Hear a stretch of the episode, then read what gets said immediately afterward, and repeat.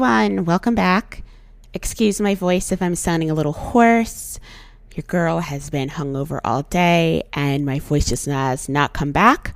So, this is what we're going to have to deal with because the podcast must go on. Before we get into this week's episode, I have a lot of things to talk about uh, regarding the podcast and regarding what I've been doing and regarding the Black Lives Matter movement. So bear with me a little bit as I go through all of this. For those of you who do not follow the podcast on Twitter, which is at Get Cute Podcast, I was um, on an episode of the Ladybug podcast last week. They generously uh, asked me to be on that podcast and to talk about Black Lives Matter and to touch on some key focal points about Black Lives Matter and how white people and non black people of color can help us during this time. If you have not listened to that episode, I will have the link in the show notes for you to go listen to it because I feel as though it is a really good episode. And it's not just because I was in it, um, the actual conversation between myself and the other woman were phenomenal. And I believe that you all should go listen to it because it's good stuff. It's good content. Second thing is, uh, if you don't follow me on Twitter, which is at so and so's, you do not need to follow me there for any reason whatsoever. But I found this Black Lives Matter CSS shirt through Google a couple weeks ago, I believe. And um, the shirt was designed by James T. Green, who is currently not on social media, which I can respect because social media is a lot sometimes. Um, and he designed this shirt in 2015 since its initial run. And all the proceeds of that shirt directly benefit the Black Lives Matter Foundation. So I tweeted out to Tech Twitter and to my friends on Twitter to also purchase and retweet and things of that nature when I bought my shirt initially, I believe there were 23 shirts sold. And as of today, which is Sunday, there are 535 shirts sold when our original goal was 25 and then 50 and then 100 because I saw it start to spiral out of control. And so far we have raised $11,489. I think that's fucking phenomenal. I love the fact that tech Twitter has risen up in support. I love that I found this shirt. I love the fact that James T. Green, a black person, designed this shirt. And I am so happy that we are putting our money where our mouths are in support of the Black Lives Matter movement. And it's great. And so, the last thing I want to talk about is Black Lives Matter. I will continue to call out and to support Black Lives Matter. I've always been um, vocal about it since um, Ferguson in 2015, but now even more so. Um, I feel like I've gotten a lot of good feedback and good energy about being so vocal about this movement. I'm no longer scared to say how I really feel. Um, I don't feel as though it's a detriment to my career. And if there are companies that don't want to hire me because I'm vocal about um, police brutality and their continued brutality of black Americans, then so be it. That's fine. I'm just weeding out the bad ones, so to speak. So every podcast from here on out is going to be a call to action for myself and allies alike to continue to be vocal about police brutality, to continue to go to protest, to continue to know that Black lives do matter. This is not something that's going to be around for a week or so. This is going to be a long, long process of making sure people understand that we're not going to take it anymore. And I just want you to know that straight up.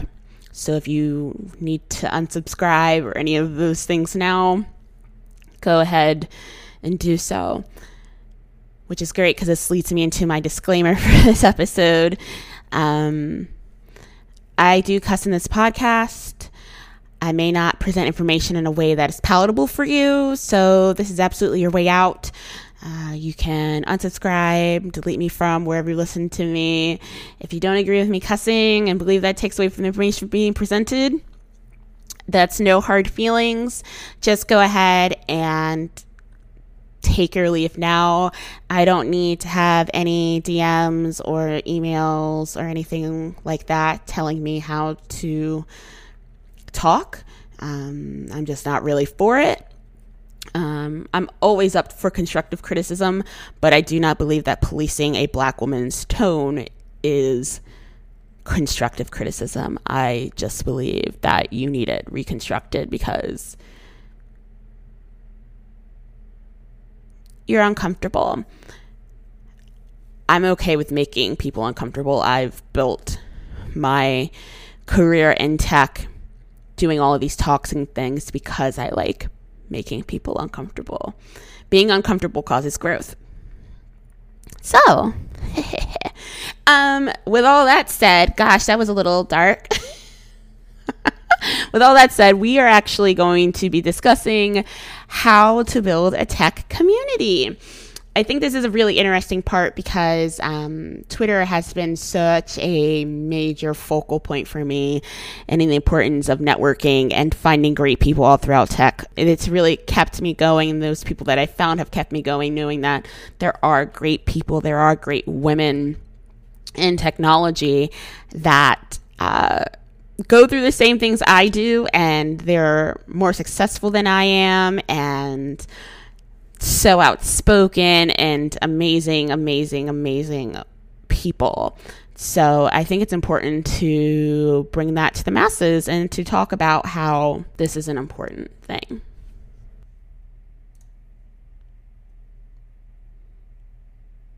As usual, I am going to move forward by revealing my sources for this episode for full transparency. In addition to those sources, I of course have my own thoughts and takes and experience sprinkled throughout because I'm not just regurgitating information that I found through Google. Okay, so the list of sources are This is How You Build a Tech Community by Vivek Wadhwa for the Washington Post on September 2012. Why Building a Community Before Launching is Vital Four Ways to Do It Right by Bhavesh Kalodra of thestartupgrind.com. Also, How to Build a Vibrant Tech Community Four Lessons from Cincinnati by Patrick Doolin, Director of Content for PowderKeg.com. There's also going to be some important bits here that I'm going to need to tell y'all. This is not going to be geared toward um, a startup community, meaning I don't really care about making a startup business. That's not something that I'm currently doing. That's not my what my current business plan is for the small business that I do have. So this is not going to be startup community specific, although a lot of the sources that I found and even some of them that I have right now are startup community specific. Fortunately, their advice is sound for those of us outside of the capitalistic mindset of starting a tech company and are focused on growing reliable connections and a fostering of a community that are conscious of the impact of their involvement within technology and what that involvement has in the greater or lesser good of humanity. Also, in this episode, I will mention DNI, and in this context, I am talking about diversity inclusion. So if you hear me say DNI, I mean diversity inclusion. Lastly, I will be breaking this episode down into two separate communities online and local because oftentimes it's way easier to build an online community than it is to build a local community within your town or city. And with that, away we go.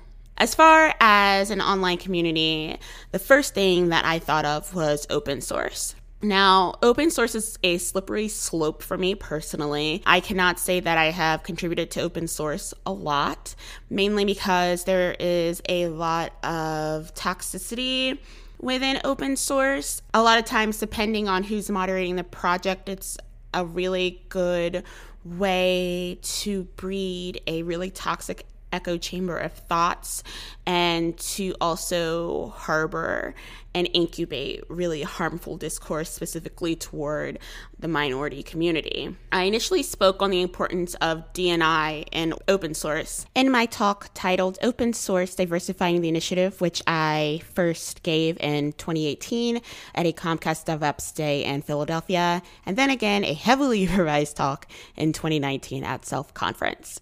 In the talk, I make a point of noting the lack of diversity in gender, racial, ethnic, and even language and frameworks within the open source community by using the developer surveys from Stack Overflow, which is a really good insight about the active members of the open source and developer community. My suggestion is if you plan on making an open source project, I definitely suggest setting forth a code of conduct immediately that reflects an inviting and protective community. By an inclusive community, I mean one that does not judge people based on race, gender, sex, or orientation. A good place to start would be Coraline Ada's Contributor Covenant, which is a widespread adoption of the codes of conduct for open source projects and communities. Some places of note that use this code of conduct would be Linux, Ruby on Rails, Swift, Go, and JRuby. Other relevant people, according to Wikipedia, would be Google, Apple, Microsoft, Intel, Eclipse, and GitLab. Of course, I'm not saying just to adapt this to your project without reading it first, but I would say that Caroline Ada's contributor covenant is a very great start. I feel as though it would be the right step to take in making sure that everyone within your project feels comfortable. People, especially people from underrepresented groups, have the tendency to avoid open source projects because of the lack of representation from the identified groups, and also because, as I mentioned before, it's opening up another way for them to be attacked. The second thing that I would highly recommend if you're trying to make a community for yourself is Twitter. I cannot talk enough about Twitter, about how I found so many smart and inspiring people within the tech community. A lot of the people that I follow are avid activists like myself about the points that I care about the most within technology. And another large portion of them just shitpost things that I equally care about because who wants to be completely serious all the time? Shitposting is necessary, and I am a fan of it. I was also able to find out about a lot of not so secret Discord communities geared specifically toward women in tech and also people of color in tech that I wouldn't have ever known about if I wasn't following somebody that DM'd me and invited me to the group. A lot of these things are not open knowledge mainly because they don't want everybody to infiltrate it, not because it's some source of superiority, but it's more so a source of safety and making sure that the Discord server is a safe space for everyone involved. With that said, they are pretty easy to find if you ask and follow the right people. But if it is something that you can't seem to get an invite to, because sometimes they are at capacity and don't allow new members, if there's not enough moderators and yada, yada, yada, there's nothing stopping you from starting your own Discord server and promoting that on Twitter as well. If you do, tweet that at me because I would absolutely join. I love talking to other technologists. Um, a warning about Twitter though. is that if uh, if you're incapable of being able to sort and formulate your own opinions on topics, it is very very easy to get sucked into an echo chamber of ridiculousness because Twitter is a social media platform. Usually, the people that have a higher follower count usually have their ideas spread around first. And sometimes those are not the best opinions to have. Um, to say the least, or it's very misleading or it's very self serving. You just need to be equally as careful about who you're following and what information you're retaining. It means if somebody tweets something, it's best to do your research for it because you just can't believe everything that you read on Twitter. But with that said, the tech Twitter community as a whole is a wonderfully supportive and creative space, but with all good comes some bad. And when it comes to bad, it's usually bad posts. The last item on the list for building a tech community for yourself is Twitch. Uh, I didn't think I would ever be doing a podcast episode where I'm talking about building a tech community and I'm talking about Twitch. But when you think about it, Twitch should be a no brainer. Twitch has opened so many doors for so many people in technology, a lot of them women in tech, to be able to show their technical chops while also building their own personal brand and community through live streams. I personally have my own Twitch where I was able to live stream me building my first gaming PC, which is 10 hours long. Please don't go and find it because it's really terrible. And the majority of the people and followers that I received from that stream were PC building vets or people that had always wanted to build a PC but couldn't quantify what sort of effort would go into their first build. So, not only is it a good way of getting other people that are interested in the same topics that you like, it's a really nice way to just have another avenue of being able to teach people. And as you can tell by the podcast, I do like sharing my experience and sharing my voice, and Twitch just helps me do that as well. I mean, I also stream video games on it as well. Don't get me wrong, I stream video games for the majority of the time. But there are a lot of other people within tech that do live coding, which shout out to you because your girl. I will not be live coding on stream anytime soon. It's honestly horrifying, and I have no idea how y'all do that. With a consistent Twitch schedule, the community will follow rapidly. I have been streaming somewhat consistently for the past two to three months. I took a month hiatus in there. And you know what? The followers come. They really do. And it's pretty exciting. Moving on to locally building a tech community locally is a lot harder and will probably take you a lot longer. I feel as though I had a little bit of an easier time getting into a tech community here locally because I did attend a coding boot camp in this city. And then after I received my job, I also started living in this city. So I also already had a base of people to work around. And from there on out, I did start going to a lot of technical events, um, a lot of happy hours, a lot of things like that. And it really helped me start what I would like to say is just my involvement in the tech community within my city in general. So, outside of that, I will be giving you tips on how to get involved in local projects. It's definitely a lot harder because it's something that you have to deal with face to face. Believe it or not, I am a pretty reserved and shy person when it comes to talking to people a couple of years ago, I would even say that I had social anxiety, but um, I'm very fortunate that I've, I'm slowly starting to get over it being debilitating. Here are some things that you can set forth if your anxiety allows. The first thing I would suggest is to start becoming involved in local projects. So, by local projects, it could mean anything from a local open source initiative, which my city actually has a lot of, or it could just mean helping organize something or to actually start a meetup, even.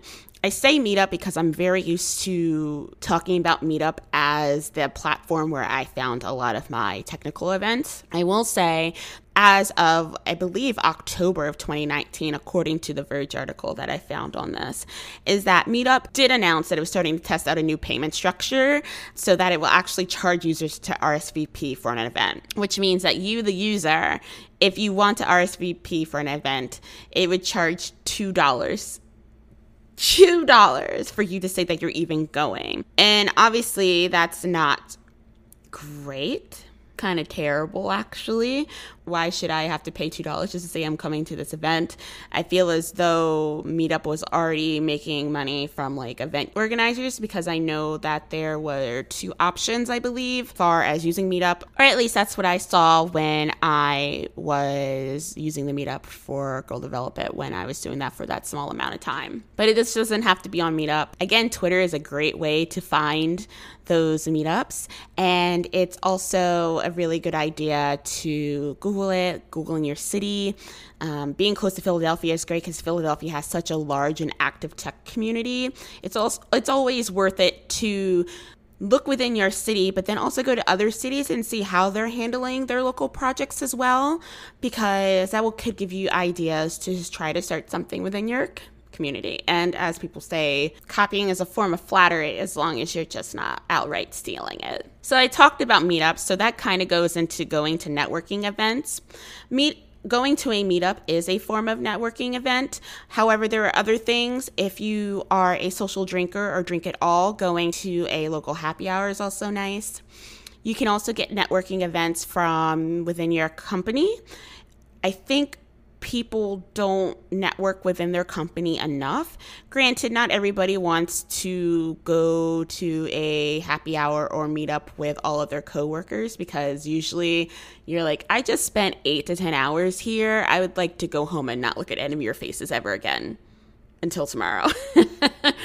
but if you want to but if you want to start your own community, why not start where you have access to the largest pool of people and for free?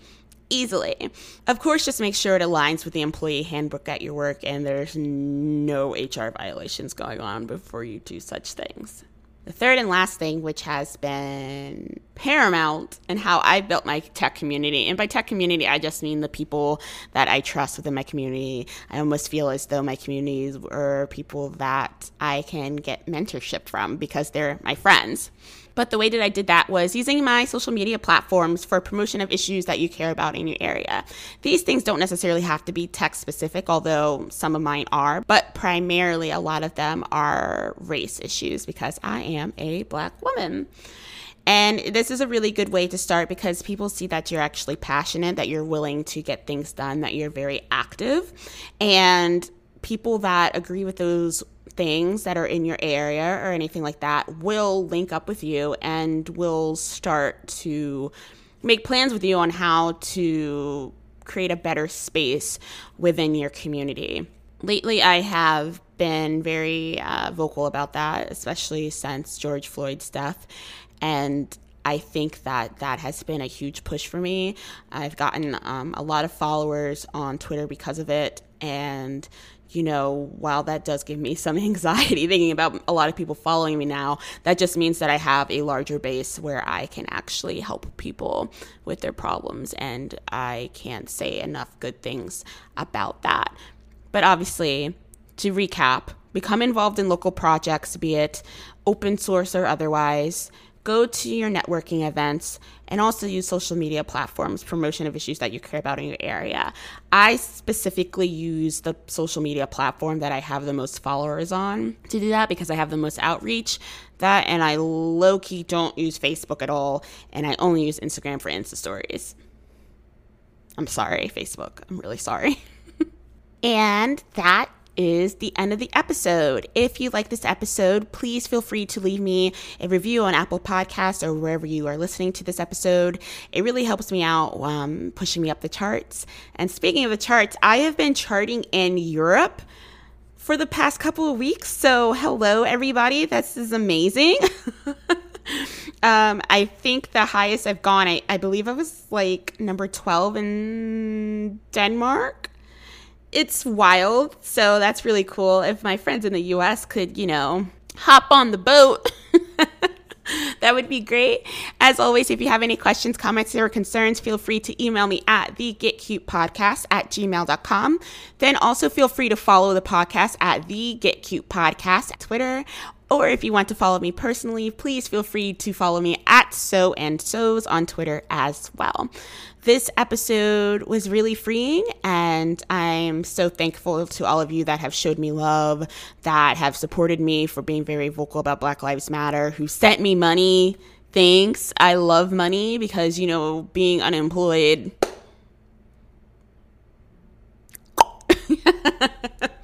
it helps. It helps a little bit. Uh, and yeah, I think that's really all I have to say today. Um, I will see all of you next week. Bye.